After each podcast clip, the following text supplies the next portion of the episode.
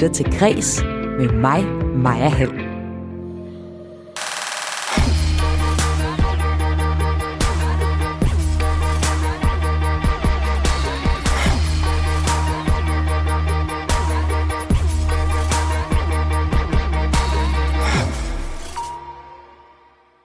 På lørdag er der Dansk Melodi Grand Prix, men niveauet er lavt, og deltagerne nu om dagen, de er ikke dygtige nok. Det mener den ene halvdel af brødrene Olsen, der i 2000 gik hele vejen og vandt det europæiske Melodi Grand Prix med den engelske version af det her nummer. Smuk som et stjerneskud Som tiden går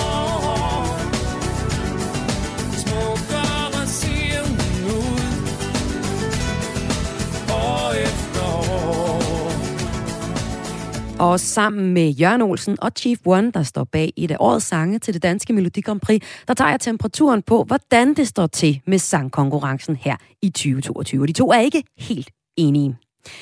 Den 20. Batman-film får premiere i dag. Det er en ny fortolkning af den mere end 80 år gamle fortælling om en hævntørstig superhelt. Men historien den holder stadig. Det argumenterer Batman superfan Lasse Stisen for, for Batman er for eksempel meget, meget nemmere at spejle sig i end mange andre superhelte.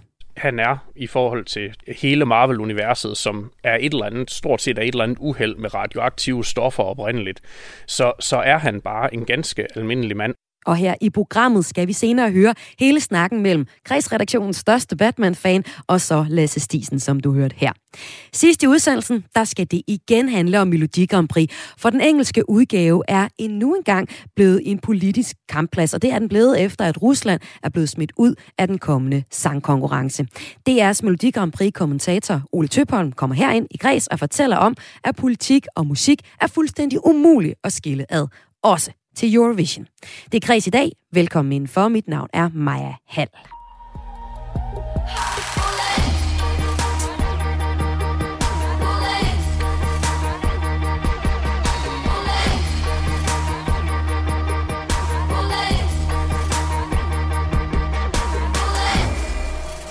Dansk Melodi Grand Prix har tidligere skabt megahits som for eksempel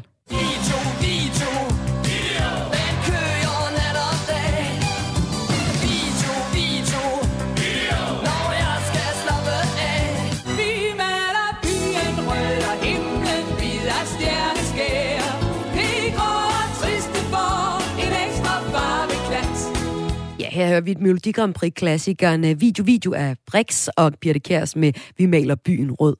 Men deltagerne i Dansk Melodi Grand Prix er ikke længere dygtige nok, og sangene bliver ikke længere til hits. Det mener tidligere vinder Jørgen Olsen forud for Dansk Melodi Grand Prix 2022, der her på lørdag finder sted i Jyske Bankboksen.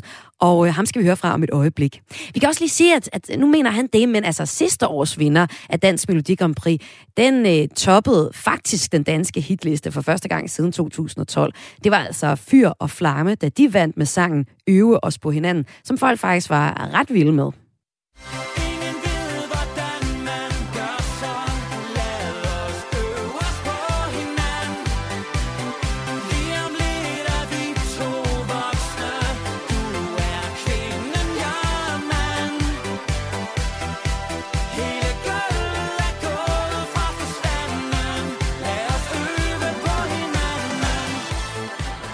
For at diskutere, hvordan det står til med Melodi Grand Prix, har jeg inviteret en nuværende og en tidligere deltager. Først så kan jeg byde velkommen til dig, Lars Pedersen, kendt under navnet Chief One. Velkommen til Kreds.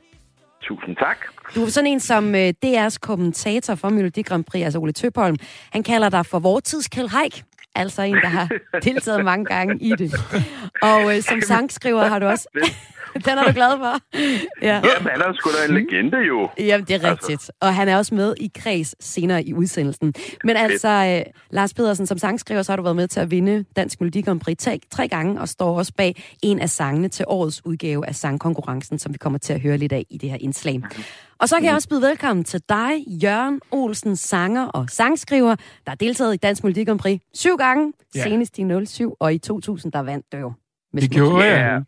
Det Ja. mindes vi Sådan. alle Ja, Stort tak skal du have. Tak. Og senere samme år, der vandt du simpelthen også ved, den, ja, ved det internationale Melodi Grand Prix med den engelske udgave Fly on the Wings of Love. Og I er altså mine to gæster til at tale om, hvordan det står til med Melodi Grand Prix lige nu, for det er jo weekenden, at der er øh, det danske Melodi Grand Prix. Og Jørgen Olsen, hvis jeg starter med dig, du mener, at niveauet i, øh, til dansk Melodi Grand Prix er for dårligt. Hvad er det, der er galt med musikken, hvis vi kigger på den isoleret set, Jørgen? Jamen, det er fordi amatørerne har overtaget, og det, det, det, det må jeg sige helt ærligt. Øh, Jeg har lyttet tingene igennem, og jeg føler at stadigvæk, at vi mangler noget, noget, noget hvad skal vi sige, noget krop, noget, noget, noget professionalisme. Helt klart. Hvad er det helt konkret? Noget krop, noget professionalisme? Jamen, Hvad er det, det, du er, mangler? det, det er, mangler sangstemmer. De mangler også de helt gode melodier. Altså, vi, sla, vi er jo oppe og, og slås med nogle lande som Sverige, som jo er langt, langt bedre til at, at, at, at sætte det her uh, Melodi Grand Prix i scene musikalsk. Så et eller andet sted, så skal vi altså virkelig til at tage os sammen. Det mener jeg helt 100 procent. Og det er jo så øh, årets øh, numre, som du har lyttet til, men helt generelt, mener du så også, at der er, at der er et generelt problem med, med de sange og de numre, der er, til de danske Melodi Grand Prix, også hvis vi kigger sidste år og forrige år? Ja, det synes jeg. Jeg synes, at, at, at hvad skal vi sige, kvaliteten er alt for svingende.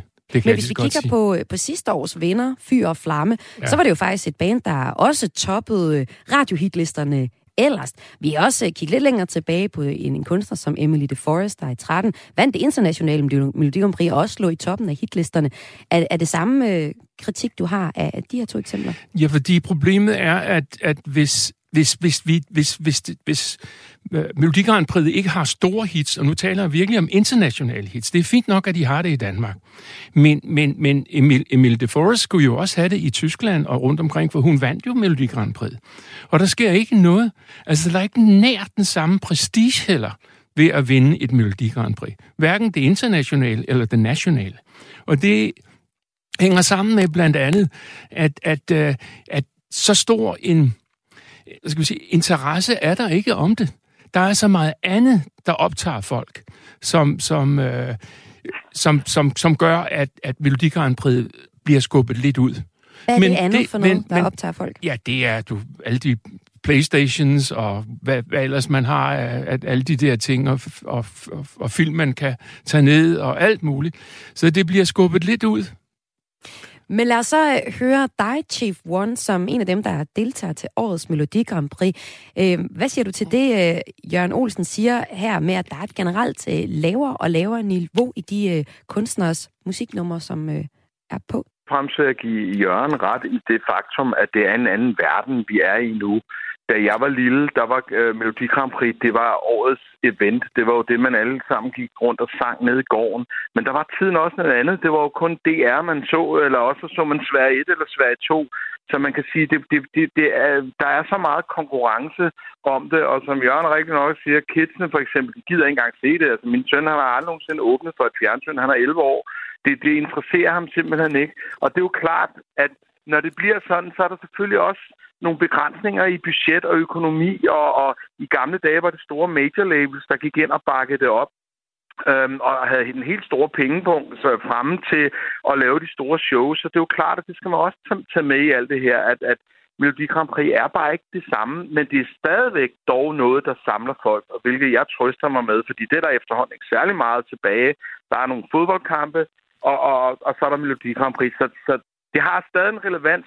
Og med angår, øh, hvad angår sangen, sange, altså, jeg tror måske, man kunne have haft den her debat op, øh, du ved, rigtig mange gange. Der var også i starten af, af 90'erne, der, hvor der også var ramaskrig over. Det var virkelig blevet dårligt, og nu skulle de, det var dengang, man skulle ændre det fra hele den der 80'er-ting, der har været, til de gik over til noget 90'er, hvor alle var utilfredse ind til hjørnet og brormand kom og væltede det hele med, med, med noget, som alle havde dømt ude, fordi de tænkte, det er sgu ikke moderne og hipt, og så kom de med en pissegod sang. Så der, der kommer altid, det er, en, det er en cyklus, der vender, og alting er jo også noget om smag og behag. Og nu har jeg lige været til prøverne, og jeg må sige, at der sker noget, når man står og hører det til en prøve med live orkester. Der er altså mange af de her, som på CD måske godt kan virke, jamen nu, nu altså det er jo ikke, overhovedet ikke noget dårligt at sige, men der er en forskel på at høre, høre det på Spotify, hvor det er mixet og strømlignet og korrekt, til det lige pludselig står i, i Jysk Bankbox med et kæmpestort orkester, hvilket jeg synes er et fantastisk tiltag. der kan man høre, øh, hvem der virkelig synger godt. Øh, og der vil jeg altså bare lige sige, at man skal ikke understrege, at der er altså nogle ret gode sanger i år. Der er nogle ret gode sanger i år, lyder det her, her fra Chief One, og du stiller selv op til Melodi Grand Prix år, så det var dig selv, du også øh, henviser til. Jørgen øh, Olsen, du kritiserer Melodi Grand Prix, men det øh, Chief One siger her, det er, at det trods alt stadig samler folk, og hvis vi kigger på øh, seertallet, jamen så er det selvfølgelig noget, der har, eller det er noget, der har svinget gennem årene, men øh, altså ja, de sidste fem år, så, 15 år, så er seertallene gået op og ned, men de sidste år, så har en halvanden million seere, danske seere set med, og showet overgik også seermagneter som øh, Badehotellet og X-Factor sidste år. Så er der ikke en samlende effekt i Melodi Grand Prix stadig, trods alt, Jørgen Olsen? Jamen, det er jeg helt enig i. Det er der. Der er bare for få mennesker, der, der, der, der kan lide det. De ser det. Men, men det, det handler om, det er fuldstændig rigtigt, hvad Chief One han siger, at det er stadigvæk vigtigt. Og jeg må så sige, at lige under den, i den situation, vi sidder her nu med Rusland og Ukraine, så er det vel nok rigtig, rigtig vigtigt, at vi får sammen. For, og der, der må jeg skulle sige, nu har jeg jo selv været med til det internationale Melodi Grand Prix. Det samler og det skal det gøre. Og det, man skal tænke på, at der sidder familier rundt omkring i hele Europa og kigger på det. Det samler Europa, og det har vi brug for. Meget, en meget kraftig, hvad skal ja. Vi sige, det er den vej, vi skal.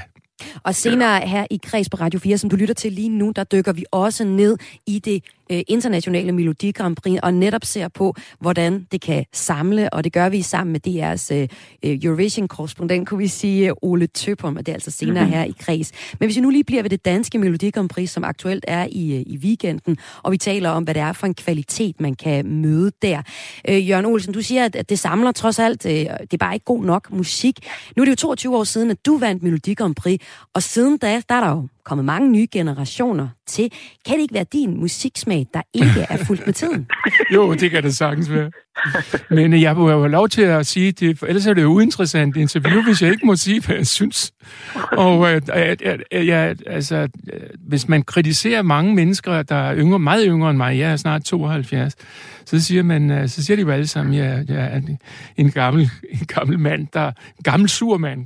Og det er jeg absolut ikke, men øh, jeg synes, man skal se på, hvad der trykker. Og når X-Factor øh, får, tager fat også, jamen så er der jo øh, et mindre udbud af, af, af ting til, til, til resten til, til, til Melodi Grand Prix, ikke? Så det, det, der, der, der er så meget konkurrence omkring alt det her, øh, melodier og, og synge og så videre, så videre. Man får også det fra udlandet, England og USA, så det, det, det er jo en eller anden stor konkurrence hele tiden, og det mister så kræften, det kan ikke, eller øh, interessen, det kan ikke være anderledes. Og det synes jeg er et ret interessant perspektiv, du kommer på med der, Jørgen Olsen. Altså det her med, at Melodi Grand Prix er ikke længere den eneste Nej. sangkonkurrence eller talentkonkurrence. Lad os øh, vende tilbage til det lige om et øjeblik. Men jeg kunne godt tænke mig også lige at, øh, at få spillet lidt musik fra årets Melodi Grand Prix. Ja. Fordi uh, Chief One, du uh, kommer i år med sangen The Show med artisten, hvad hedder det, Ready? Et band, ja. Ja, et band. ja, et band, ja. Eller, øh, fire piger, der spiller. Og, og, og faktisk, jeg vil Mm, bare lige indskyde her, de spiller alt selv. De spiller live. De har ikke uh, backing band eller noget. De står og spiller live. Og det og lyder... det tror jeg aldrig nogensinde er sket før i uh, historien. Så bare alene det, mm. der føler jeg, at der, der kan vi give et eller andet unikt, at de står og spiller en sang, de selv har skrevet, og de spiller instrumenterne selv. Uh, det synes jeg er ret spændende. Og Øhm, øh, på ja. øh, en, plade, en pladeversion af Ready's uh, The Show, der lyder i hvert fald bare lige et minut tid af det sådan her.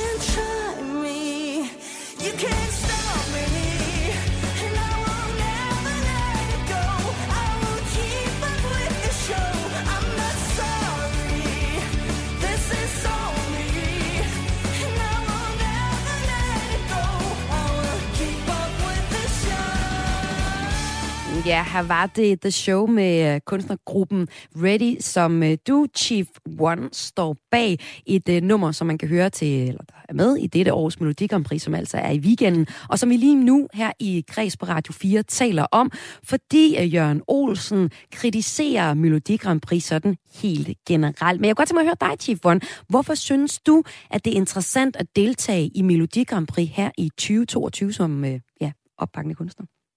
Alene af den grund, som jeg altid har, har gjort, det er, at der er så få steder efterhånden i mediebilledet, at man kan præsentere en helt ny sang.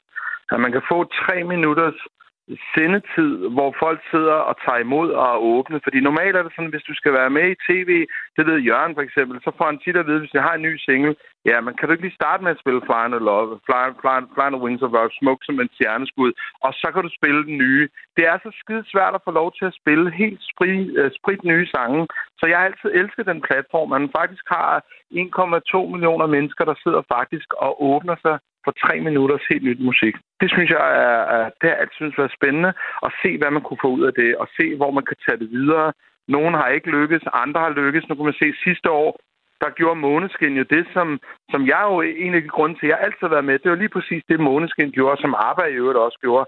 Det der med, at det lige pludselig stikker af. Og Måneskin i år har de været de tredje mest streamede i hele verden og de er på red carpet over alt i LA, og alle de har lavet store duetter med Iggy Pop og alt muligt. De, de er lige pludselig blevet credible og etableret på grund af Eurovision. Og det er jo det, jeg har savnet, at det ikke bare var sådan en du ved, ah, nu skal vi lave lidt kitchen, nu skal vi sidde og grine, og så skal vi sidde og the show you love to criticize, men at der faktisk også kan komme nogle resultater, som man kan bruge til noget, som spreder sig rundt omkring i verden, at man tror på det, og det ikke bare ender i, jamen alting var meget federe i 80'erne, ikke? Øh, fordi det kan man sige, Danmark har måske en lille smule tendens til at have den der med, at vi hele tiden hylder den knaldrøde gummibåd og alle de der ting, som øh, alt respekt, men alle de andre lande rundt omkring i verden, de er altså rimelig, de, de, de er rimelig nutidige. Altså, de, de, de, de laver ikke Grand Prix for at hylde øh, du ved, kitsch og 80'er. De gør det, fordi de, de, de vil komme med det nyeste musik, der er rundt omkring i verden. Og det var og altså det, det, ja. sidste års vinder i Eurovision Måneskin, du, øh, ja, du talte her, ja, om her. Ja. Så kunne jeg også godt tænke mig at høre, høre dig, Jørgen Olsen, da øh, du med din bror, Brødrene Olsen, som band, vandt med Smuk som et stjerneskud, og så senere Fly on the Wings of Love, det internationale Melodi Grand Prix. Hvad fik I så ud over ud af at være med i det? Jamen, er du rigtig klog. Altså, det, ja, det, det er alt. Ja, det kan jeg sige, det er godt. Men må jeg lige komme med en, med, ja. med en lille bemærkning før? Mm. Ved du hvad, søde, søde Chief One? Nu har jeg lyttet på de seks melodier, otte, otte melodier, og ved du hvad? Jeg synes, det er den bedste. Den show, der hedder Show. Jeg tror slet ikke sige... Det er jeg stolt over. Jamen, det synes jeg virkelig. Ja, ja, Åh, ja. oh, så er der kærlighed her jamen, på Radio 4, hvor jeg nu det skal, det skal siges, det skal siges. Nå, hvor det sødt. Og så siger den, da, da, da, di, di, di, di, da, da, di, di, di, di, og det er meget smukt inde i de der, synes jeg, der, der bliver noget Beatles ind i det. Og Jørgen Olsen, det er ikke fordi, du kun... Jamen, det er kæmpe ord, for jeg er helt ærlig. Ja. Jeg sidder ikke her og lyver, det kan jeg love, det er jeg blevet for gammel til. Nej, tusind, tusind tak, Jørgen. Det kommer fra mit hjerte, og det er ja, ærligt ja. ment. Tak skal ja. du have. Det var altså Jørgen Olsens øh, kommentar tak. på uh, Chief Ones, uh, eller ikke, det er ikke nummer, men sådan set uh, Ready's nummer, The Show, ja. der stiller op til det her års Melodi Grand Prix. Men Jørgen Olsen, lad os lige vende tilbage til mit spørgsmål. Ja, ja. Hvad fik I ud af at være med i det danske, og så bagefter at vinde det internationale Melodi Grand Prix 2000? Det varede fem år, hvor vi var uh, kæledækkende i, uh, i, i Europa. Vi havde 50 kæmpe store tv-shows i Tyskland. Vi solgte mange, mange, mange, mange CD'er. Øh, wow. Både single og... Ja, vi har jo solgt 8 millioner. Og det er, noget, det er jo noget af alt det der, som ikke er mere, fordi der er ikke noget CD-salg. Og der er, altså der, der er en meget, meget stor indtægtskilde, der nu går til Spotify og alt det andet, som jeg er meget vred over. Men det, det, lad, lad det nu ligge i den her uh, sammenhæng. Men jeg føler virkelig, at... Uh, vi, vi, øh, vi har spillet i, i 35 lande, Lene, øh, Noller og jeg. Det er selvfølgelig gennem hele vores liv. Og vi har, vi har spillet fra øh, Budokan Hall i, øh, i wow, Japan til... Ja, og så videre, så videre rundt, og i uh, Nashville, og you name it.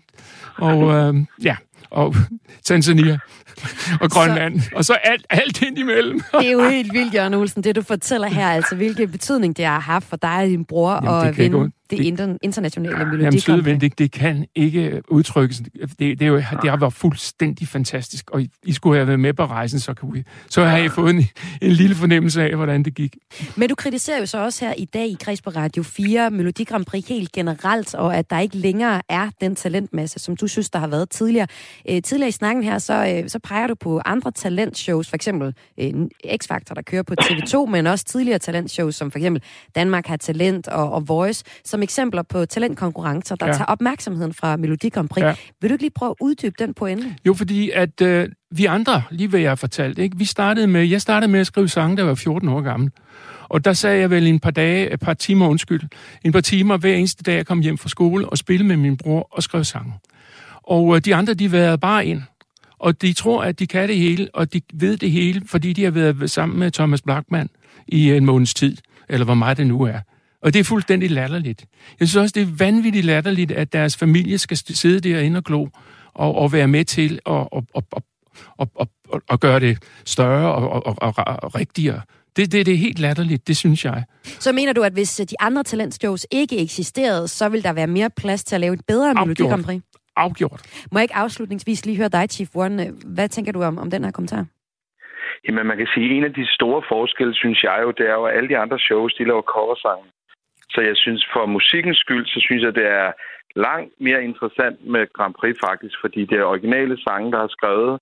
Øhm, og ellers så, så, er jeg, så er jeg 100% på den tese, at der er simpelthen for meget, og det begynder at blive udvandet. Folk begynder sådan ikke, nå, nu er der det ene og det andet, ikke? og man slår fra et talentprogram til det ene. Og, og, og, og som Jørgen rigtig nok også siger, at man får måske en eller anden vrangforestilling af, når du trådte ind på den store scene, så er du der allerede. Ikke? Hvor, hvor det der med netop, som Jørgen siger, start, du ved, bruge en masse tid, øve sig, øve sig, øve sig, øve sig. Ikke? Så, så kidsene får måske sådan en forkert illusion om, når jeg skal bare melde mig til det, så er, så er vejen til stjernerne. Men det har den jo også vist, den ikke er. Øh, der er ikke noget, der er let i den her branche. Det handler fandme om at øve sig og være, øh, ja, bare give alt, man har konstant. Ja, må um, Øhm. ikke også, det gælder sådan for øh, de forskellige talentkonkurrencer? Fordi der er jo også en karriere, der ligger efter, som skal bankes op fra bunden af. Det synes jeg, vi har set eksempler på. Men jeg kan godt tænke mig lige at høre, det- høre dig, Ja, ja, ja. øh, Lars, til allersidst. Bliver du, stiller du også op til Melodi Grand Prix øh, næste år? Det ved jeg ikke. Jeg tager, prøv at høre, jeg er der i mit liv, hvor jeg tager en dag ad gangen. Og det er det, der er vidunderligt ved, at man ikke ved, hvad morgendagen bringer. Og lige nu er jeg her i, i, i Herning, og det er øh, skide sjovt. Og så må vi se, hvad der sker i morgen og i overmorgen. Nu, pøj så- med, øh, med det i hvert fald. Og Jørgen Olsen, når det nu var meget bedre, dengang du stillede op til Melodi Grand Prix, skulle du så ikke gøre det igen? Nej, øhm, altså, jeg, jeg, jeg er i gang med noget helt andet. Jeg vil stadigvæk skrive meget musik, og så videre, så videre. Tusind tak, for I var med i Kreds i dag. Lars Petersen, bedre kendt under navnet Chief One. Og også tusind tak til dig. øh, Jeg bliver nødt til at lige sige noget Ja. ja. til sidst. Jeg vil ønske dig rigtig held og lykke, øh, Lars, og jeg håber, I vinder. Tak, ja. Det er fra mig. Tak, Det er fra hjertet. Tak, min ven. Pas på dig. Tak i måde. Tusind tak, for I var med. Du lytter til Græs med mig, Maja Hall. Og vi vender os senere i udsendelsen tilbage til Melodi Grand Prix, når vi også løfter blikket og kigger på det internationale Melodi Grand Prix, og hvilken betydning det har, når politik også lige pludselig spiller en rolle der. En 80 år gammel fortælling om en helt almindelig, men dog meget rig mand for premiere igen og igen, og nu igen i dag. Den helt almindelige mand hedder Bruce Wayne, men de fleste kender ham nok bedst som Batman, når han har masken på. Who are you under there?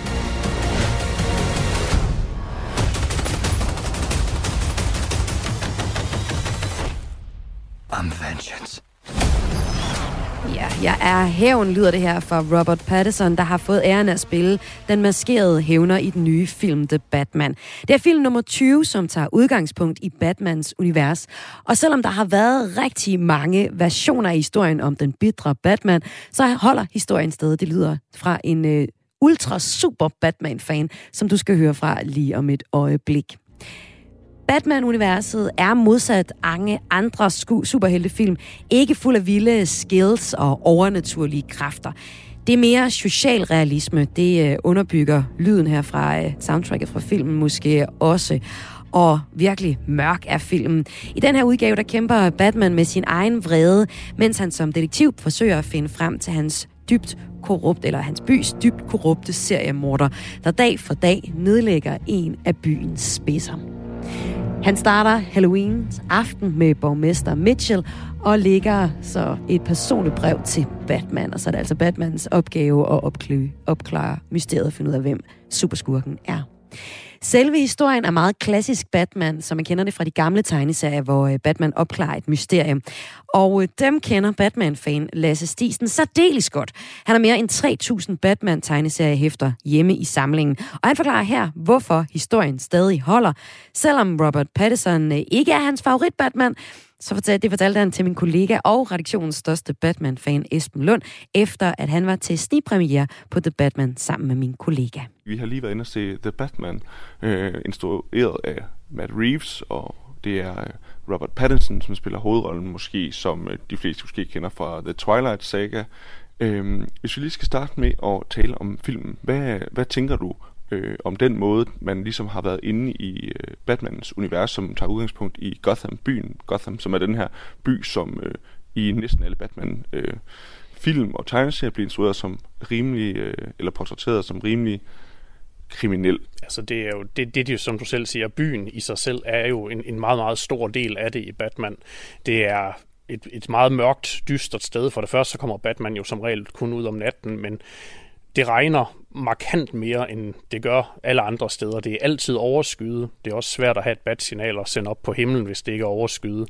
Øhm, så det, det er mørkt, det er ikke noget rart sted at være, og, og det er, som du siger, alt og alle er kriminelle, og ja, Batman kæmper sådan lidt en, en, en lidt håbløs kamp, fordi øh, det, det bliver knap nok bedre, at han er der, hvilket filmen også gør meget ud af at sige, at jamen, det kan godt ske, at han har været i gang et stykke tid, men der er ikke rigtig sket det store. Altså han har ikke han, han, han gør, hvad han kan, øh, men, men han kæmper mod både øh, ja, korrupt politi, korrupt alt. Øh, der er stort set kun øh, Batman og så ganske få andre, der ikke er, er kriminelle, og det er ligesom, altså, det afspejler byen også, at det er et meget, meget mørkt sted. Ja, man kan sige, øh, det er jo sådan en film, som, øh, eller et univers, som egentlig øh, øh, minder ret meget om en, en storby, som vi kender det ellers. Altså, det er jo en helt almindelig by, med, og det handler om en borgmester, og det handler ligesom om, hvordan det her politiske spil også har øh, effekt, også helt ned i den kriminelle underverden. For mig, der opstod den her fascination af Batman, øh, dengang, at der, man kunne se den her The Animated Series, som var sådan en tegnefilm, som blev vist i blandt andet øh, Snor Snups søndagsklub. Øh, og som på øh, rigtig mange anmeldere ligger, øh, liste ligger rigtig højt, og der er rigtig mange, der godt kan lide den. Øh, hvad er det, du ser, Lasse Stisen, øh, som, som den her... Øh, den her ting ved, øh, ved Batman, der gør, at det nu har holdt i, jamen fortællingen er jo faktisk over 80 år gammel. Hvad er det, du tænker, der er specielt ved den? Øhm, altså, ved, ved figuren i sig selv, der mener jeg jo, at øhm, noget af det, der gør det, det er, at, at han er i forhold til, til Superman, som kommer fra en anden planet, øh, grønne lygte, som har fået en ring fra nogle rumvæsener, eller hele Marvel-universet, som er et eller andet, stort set er et eller andet uheld med radioaktive stoffer oprindeligt, så, så er han bare en ganske almindelig mand, som måske øh, har lidt flere penge end de fleste, og har oplevet noget, som har givet ham en, en meget, meget fæl posttraumatisk stress, som gør, at han fokuserer al sin energi, både positiv og negativ, på ligesom at, at forsøge at, at ændre den verden, han lever i. At han så gør det ved at, at rende rundt klædt ud som en flagermus. Det er jo så noget af det sådan knap så realistiske i det, men det er stadigvæk også noget af det, der gør det interessant, at han altså er en ganske almindelig mand, som ja, bare har trænet sig op til det og, og køber sine ting, så at sige. Der er ingen, groft sagt, er der ingen overnaturlige ting i det. Kan man, kan man måske spejle sig i Batman? Kan du det? Ja, men det er da helt sikkert noget af det. Det er jo det, det er jo derfor, man, man ser det, læser det, hvad man nu gør. Det er da fordi, man, man gerne vil spejle sig i det, man gerne vil... Altså, han, han gør nogle ting, som ligger lidt uden for grænserne. Han har nogle muligheder, som vi ikke selv har, men det er jo sådan, altså, man spejler sig jo i det, fordi man gerne selv vil prøve at gøre en forskel, man gerne selv vil, ja, gøre et eller andet.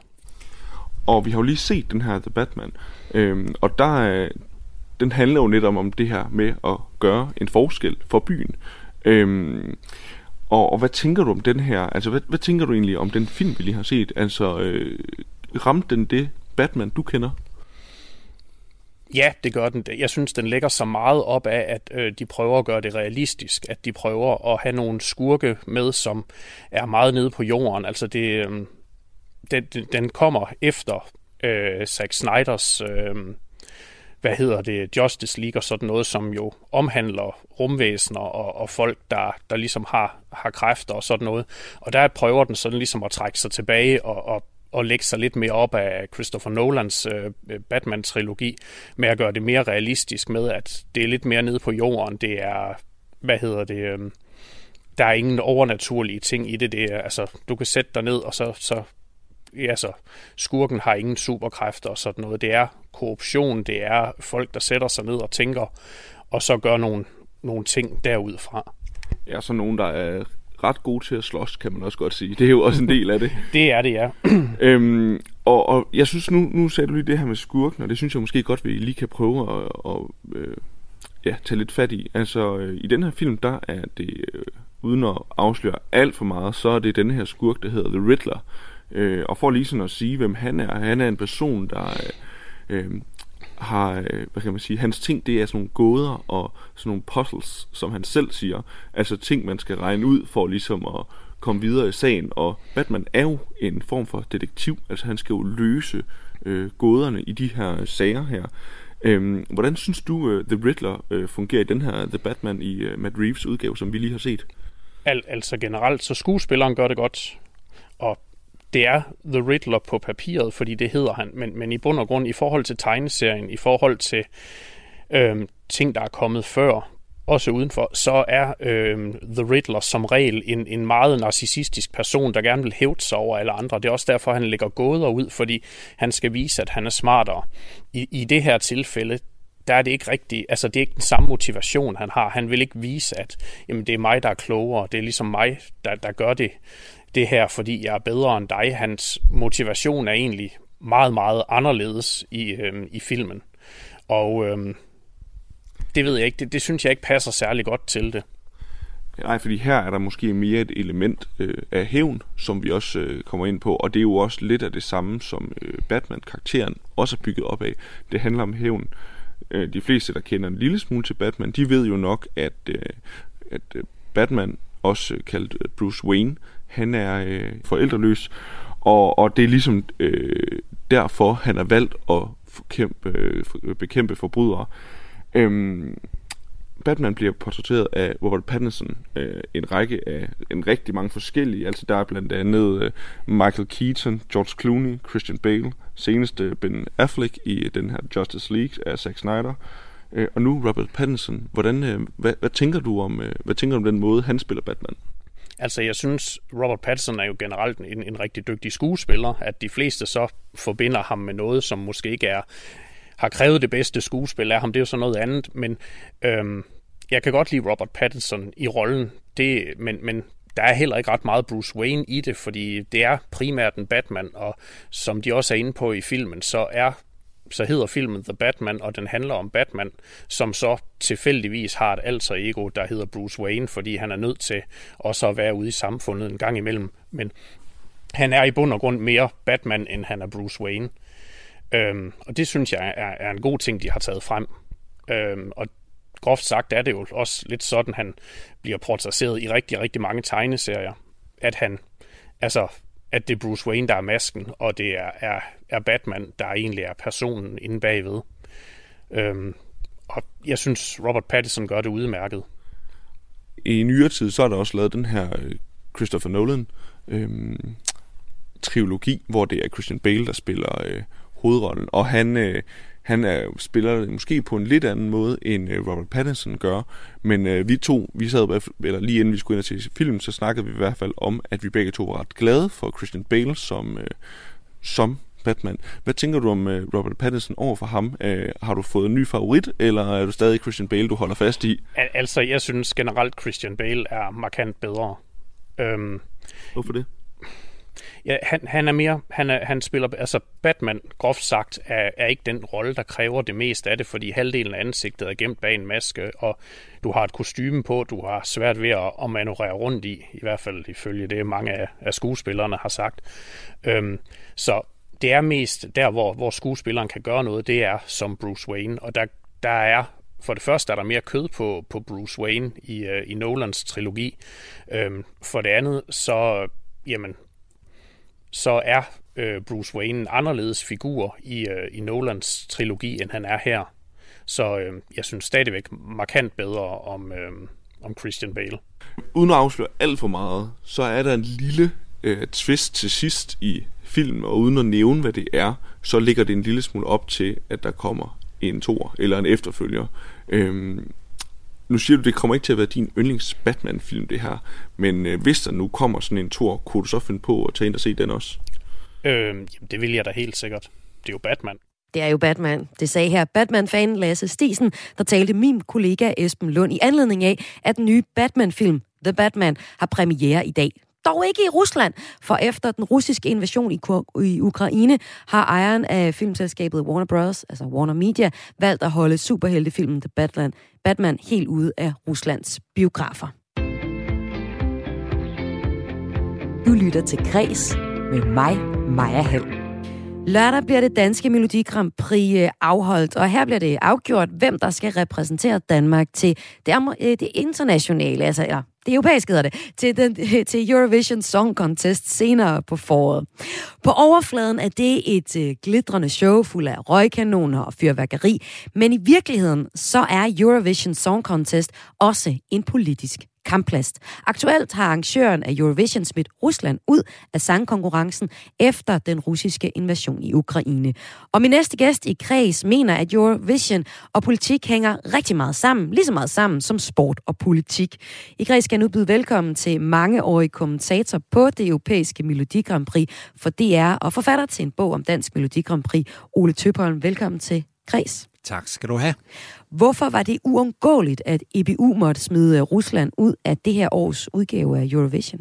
Fordi der i øh, regelsættet til øh, Eurovision er nogle fælles værdier, som landene skal, skal samles om. Man blander sig slet ikke i partipolitik eller om, hvem der skal være præsident og hvem der skal være statsminister, men der er simpelthen nogle demokratiske spilleregler, som de her tv-stationer, der har rettighederne til Eurovision, de er fælles om. Det har noget med at alle deltager i den demokratiske debat og om ytringsfrihed. Og der må man sige, at der øh, har russisk stats-TV og Rusland som helhed klart overtrådt en, øh, en rød linje i det europæiske samarbejde, og derfor var der ingen vej udenom. Rusland skulle ud, ligesom Rusland også har røget ud af mange andre kulturelle begivenheder.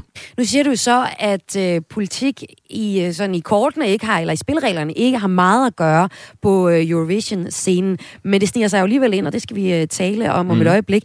Øhm, en, en interessant anden pointe er i den her sammenhæng også, at efter Ruslands invasion af Ukraine, så er det her års ukrainske bidrag øh, strøget til tops hos bookmarkerne i øh, Eurovision. Og det er sangen Stefania, der er Ukraines bidrag til det års Eurovision. Vi kan lige høre lidt af det her.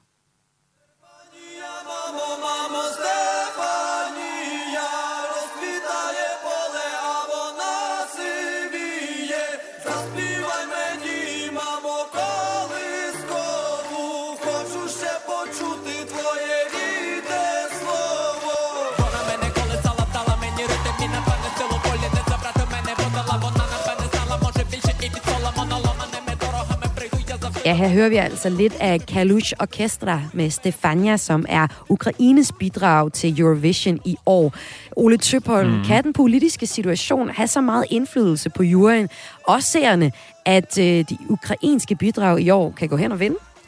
Altså, hvis det her bidrag, du lige har spillet lidt af, var med fra øh, Rumænien eller Moldova, så havde den ikke haft skyggen af en chance, og jeg tror heller ikke, det havde været realistisk, at den var gået videre fra semifinalen til finalen. Men netop fordi det er Ukrainer, der stiller op med den her sang, så er der altså rigtig mange følelser på spil, og selvom den enkelte seer sidder derude og siger, jeg stemmer ikke politisk, jeg stemmer bare på øh, den sang, jeg synes er bedst, så er der bare ekstra meget opmærksomhed på Ukraine, og det gør uomtvisteligt, at Ukraine får rigtig mange point i år. Om det så lige bliver til øh, førstepladsen, som bookmakerne spår lige nu, det må vi jo så se, øh, se øh, til maj måned, men det bliver nok svært at, øh, at, at skille følelserne ud af alt det her, når der, når der skal stemmes. Desværre, det skulle jo egentlig, eller det er jo egentlig bare en, øh, en musikkonkurrence, men der er altså lige nogle aktuelle begivenheder, der helt ekstraordinært spiller ind.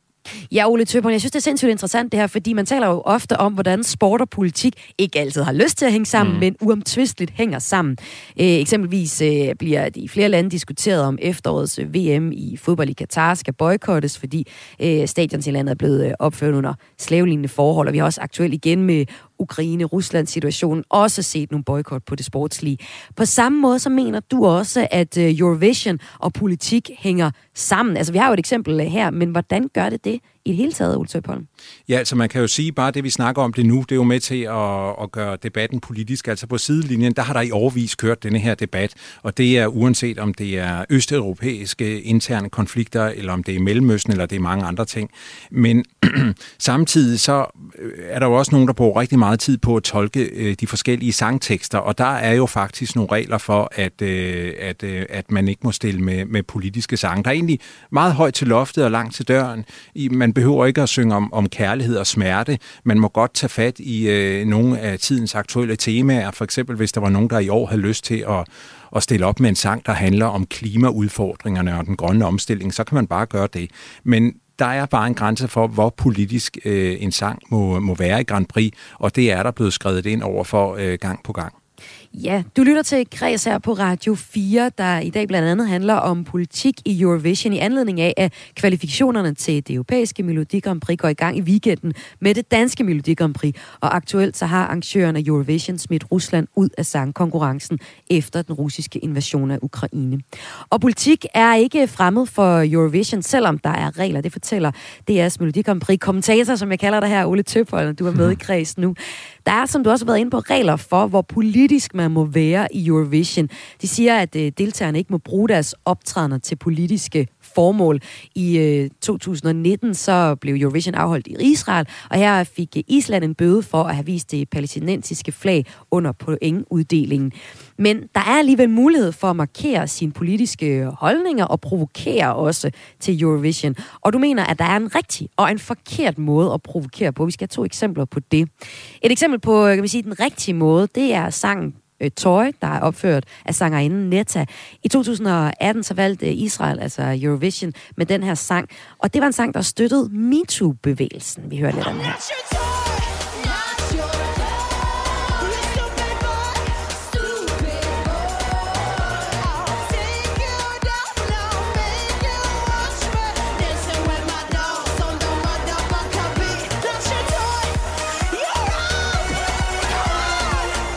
Ja, Netta med tøj. Ole Tøberen, DR's Melodi Grand Prix kommentator. Hvordan holdt sangen her Tøj sig inden for stregerne og provokeret på den rigtige politiske måde? Jamen det er, fordi denne her sang dybest set bare tager øh, fat i øh, et af de aktuelle emner, som var oppe i tiden, og det var MeToo-bølgen øh, også på, øh, på det her tidspunkt. Og, øh, og derfor var det inden for skiven. Det er ikke en, man på nogen måde kan tolke partipolitisk eller øh, med et kompromitterende politisk budskab, der har til formål at undertrykke øh, andre.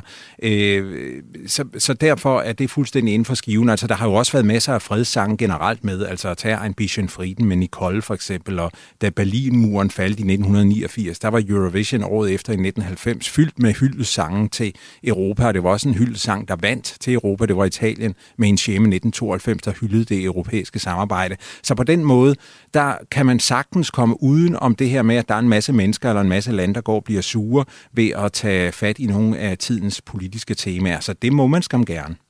Men så kan man gøre det på en god måde, som du synes, det her ja. eksempel var. Og så øh, var der også et eksempel, hvor mm. det blev for direkte. Det var Georgiens bidrag til Eurovision i 2009, mener du. Året før, der havde Rusland udført et militært angreb på Georgien, som dog sluttede med en fredsaftale efter fem dage. Sangen til Eurovision hed We Don't Wanna Put In øh, med mellemrummet mellem put og ind. Og lad os lige høre sangen, inden ja. vi får uddybet den pointe.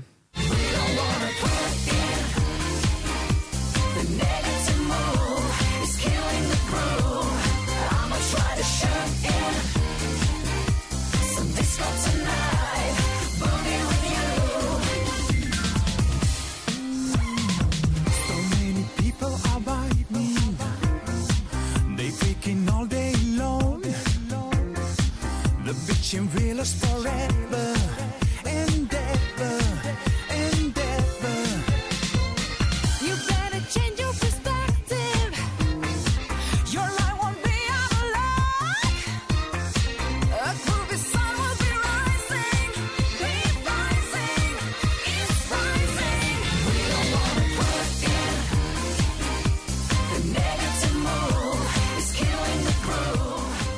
Ja, her er det Stefan and 3G, We Don't Wanna Put In. De stod bag den her sang, som vi hører nu, der blev, Mhm. mm-hmm. og de blev tilbudt at skrive sangen op, så den levede op til EBU's regler om at sange med politiske øh, hits. Det nægtede de at blive udelukket fra Eurovision.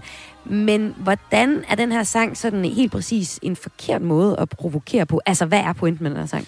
Jamen, der var jo det særlige ved 2009, at der blev Eurovision afholdt i Moskva, netop øh, i kølvandet på den konflikt, der var mellem øh, Rusland og Georgien. Og så kunne Georgien jo ikke lade være med at, at, at, at, at vælge en sang, hvor, øh, hvor man så spillede lidt med ordene. De er jo udmærket godt klar over i Georgien, at du ikke må have sådan en provokerende politisk tekst. Så derfor der lavede de den her lidt øh, humoristiske måde, we don't wanna put in, og det blev jo naturligvis af alle øh, tolket som we don't wanna Putin. Mm. Altså, de ville ikke have Putin øh, skulle blande sig i indre anlæggende. Og det klagede russisk øh, tv over til EBU, som er hovedarrangørerne, og russisk tv fik øh, i det her tilfælde faktisk øh, medhold, og Dermed så fik Georgien at vide, som du ganske rigtigt siger, at øh, de skulle skrive teksten om. Landet, Georgien, blev ikke smidt ud, men, øh, men landet nægtede til gengæld også at lave teksten om, at det var denne her pakke, de ønskede at stille med, og så stillede Georgien altså ikke op til start ved Melodi Grand Prix i, øh, i, øh, i 2009. Jeg kan lige så tydeligt huske det, fordi jeg var selv i Moskva i de der uger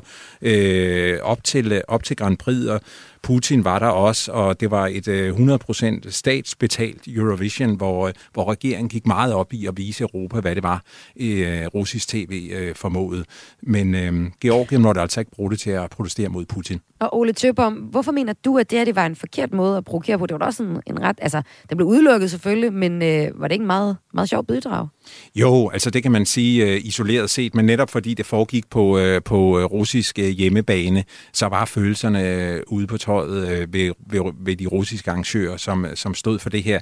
Hvis det havde foregået, lad os sige, i Portugal i 2009, så tror jeg faktisk heller ikke engang, at øh, Georgien havde fundet på at, øh, at stille med denne her sang, men det var jo netop fordi, at, øh, at værtskabet lå i Moskva, at øh, man lige øh, fandt på at, at gøre det her. Ukraine øh, forsøgte faktisk noget lignende, og det var jo det, Georgien synes var dybt uretfærdigt i, øh, i 2007, hvor det foregik i Finland.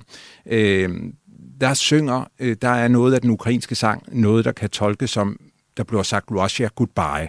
Øhm, det bliver der vist ikke sunget på ukrainsk, men sådan lyder det i vores ører. Mm. Og den gik igennem det, øh, det grønne lys, og øh, det ved jeg, at Georgien de henviste til, men øh, der var altså ingen kære mor, de blev bedt om at lave teksten om. Og det er jo netop fordi, du må ikke, øh, altså det er ligesom, da, da du nævnte indledningsvis, at øh, Island fik en bøde for at vise det palæstinensiske flag, altså der, hvor du nærmest går ind og demonstrerer i Grand Prix, om det så lige er i Green Room, hvor kunstnerne sidder, eller det er på scenen i de tre minutter, det mås man ikke. Ole Tøbholm, tusind tak, fordi du var med i Græs i dag. Selv tak mangeårig kommentator på det europæiske Melodi Grand Prix for DR, også forfatter til en bog om dansk Melodi Grand Prix. Jeg var med her i Græs i dag til at tale om, hvordan Eurovision og, Eurovision og politik hænger sammen. Senest med udelukkelsen af Rusland til dette års europæiske sangkonkurrence efter den russiske invasion af Ukraine. Lørdag, der skal otte deltagere kæmpe om at vinde danskernes hjerte ved dette års udgave af Dansk Melodi Grand Prix, og vinderen skal så videre til den europæiske udgave, altså Eurovision Song Contest, der finder sted i Torino i Italien fra den 10. maj i år. Du lytter til Græs med mig, Maja Hall. Og nu skal vi have en kulturanbefaling. Verdenspressen var samlet i det ørkenlignende og barske sandlandskab mellem Lykken og Lønstrup, da Rubia Knude i 19 blev flyttet 70 meter ind i landet for at redde fyret fra at styrte i havet. Nu står fyret strungt og flot, rapporterer Kreses kulturagent i Nordjylland, Andreas Matthew, der den her ude anbefaler en tur til fyret det er jo øh, et, øh, et helt specielt sted på den måde, at en lille ørken, vi har i Danmark, vi har selvfølgelig også noget, når du kommer op øh, i nærheden af Skagen, hvor det ligger, men på vestkysten har vi Rubjerg Knude, og øh, det er jo den her enorme store øh, klit, øh, som strækker sig. Rubjerg Knude er den højeste del af det, man kalder Lønstrup Klint, som strækker sig langs Vesterhavet der. Og deroppe på toppen øh, blev der i omkring 1900-tallet bygget et gammelt fyrtårn, Rubjerg Knude Fyr. Og det lå så der i starten af mange, mange år, øh, og så blev det så sendt mere og mere til, øh, som årene gik, og så blev det nedlagt i 68. Men hele øh, den natur, som er omkring det, og så hele historien, som er omkring Rubjerg Knude, som det eneste fyr i verden, det her tilbage i 2019 blev flyttet de her 70 meter. Ja, det var en kæmpe nyhedshistorie, hvor der kom folk fra øh, ja, ind- og udland og skulle se, hvordan man flyttede et fyr. Men det lykkedes jo altså, for øh, du var oppe og besøge det for nylig. Ja. Jamen, helt, helt fantastisk oplevelse. Altså, det i sig selv er en fantastisk historie. Nu har jeg familie i New York og sådan noget, da de kom til Danmark. så Det var noget af det første, de skulle høre om. Vi skal lige høre om de her fyr her. Hvad er det for en størrelse? Fedt. Så på den måde, man kan sige, så en ting det her med at ud og opleve, at man har flyttet et fyr 70 meter i sig selv, som er helt fantastisk, og brugt den her øh, lokale kæld, øh, som øh, fortæller den her historie om øh, lokale bygmester der, der går ind og får flyttet det her. Helt fantastisk. Og så samtidig med den natur, som er rundt omkring det, hvor du går op. Altså vi havde så øh, piknikkur med, og sad så der på en af de her, en af klitterne der ude i sandet. Det er jo som at sidde midt i en ørken, og så har du den vildeste udsigt på ude til Vesterhavet. Du har fyret, og så kigger du så ud over de her lyngklædte klitter, som så ligger på den anden side, og så kigger du selvfølgelig mod Hirtshals, og du kigger, du kan kigge ind mod Lykken, og øh, du kigger hen mod Lønstrup. Helt fantastisk dramatisk oplevelse. Andreas Matthew, hvem vil du anbefale en tur til Rubia Knude Fyr til? Jamen, øh, den kan man anbefale til hele familien, og det kan både være børn og voksne. Også de Altså, svagt gående. Øh, ja, det, det må jeg sige, så, så bliver det lidt udfordrende. Ja, fordi Altså, der er meget nu- sand, man skal bokse rundt i, så vidt jeg husker er fra det. mit seneste besøg. Ja, men det er det. Altså, i gamle dage kunne man jo næsten køre helt op til fyret og parkere. Det kan man ikke mere. Nu er det sådan spærret af, og så skal man gå et ret øh, langt stykke der. Men har man god tid, så kan man jo gå stille og roligt, og øh, så kan alle sådan set være med. Altså, jeg synes, det var noget for hele familien. Vi havde så glemt, så vi havde faktisk til planer, at vi skulle tage kælke med.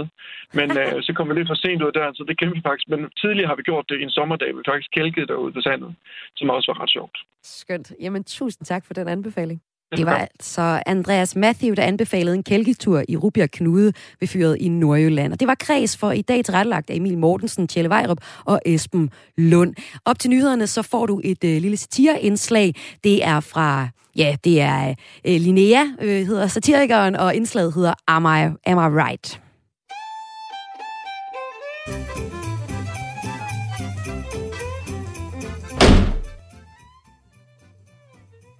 Overvej lige, at vi to en dag kommer til at dø her. Sammen.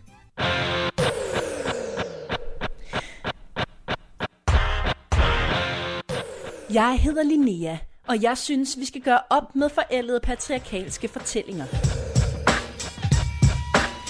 Velkommen til Am I Right. Jeg er praktikant her på Radio 4, og min mission her i mit daglige debatoplæg er at give dig nye perspektiver på dig selv, på samfundet, livet og dig selv i samfundet og ja, livet.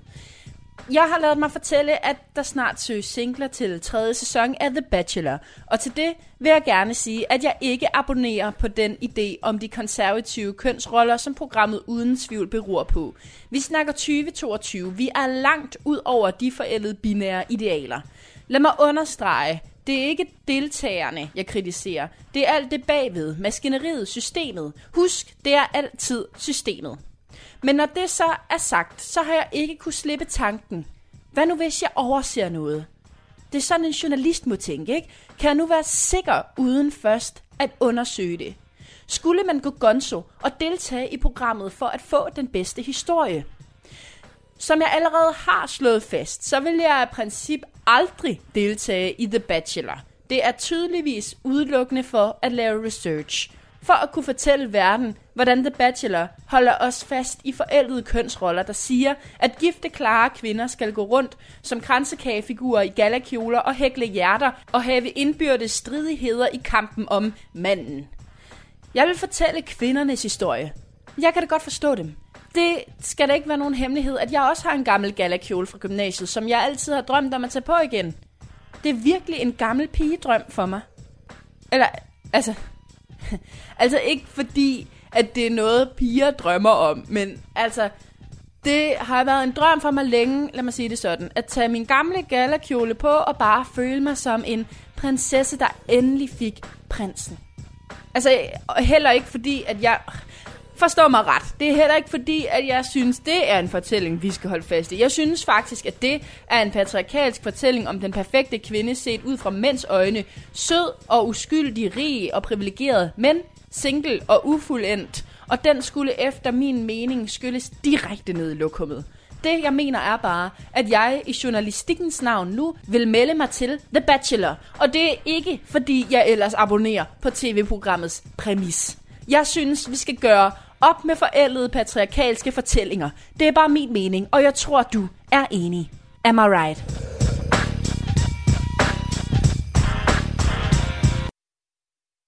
Og det så altså sådan, det lød, det var satireindslaget Am I Right, hvor i dag der handlede om tv-programmet The Bachelor. Efter et nyhedsoverblik, så kan du høre missionen, der er i Polen.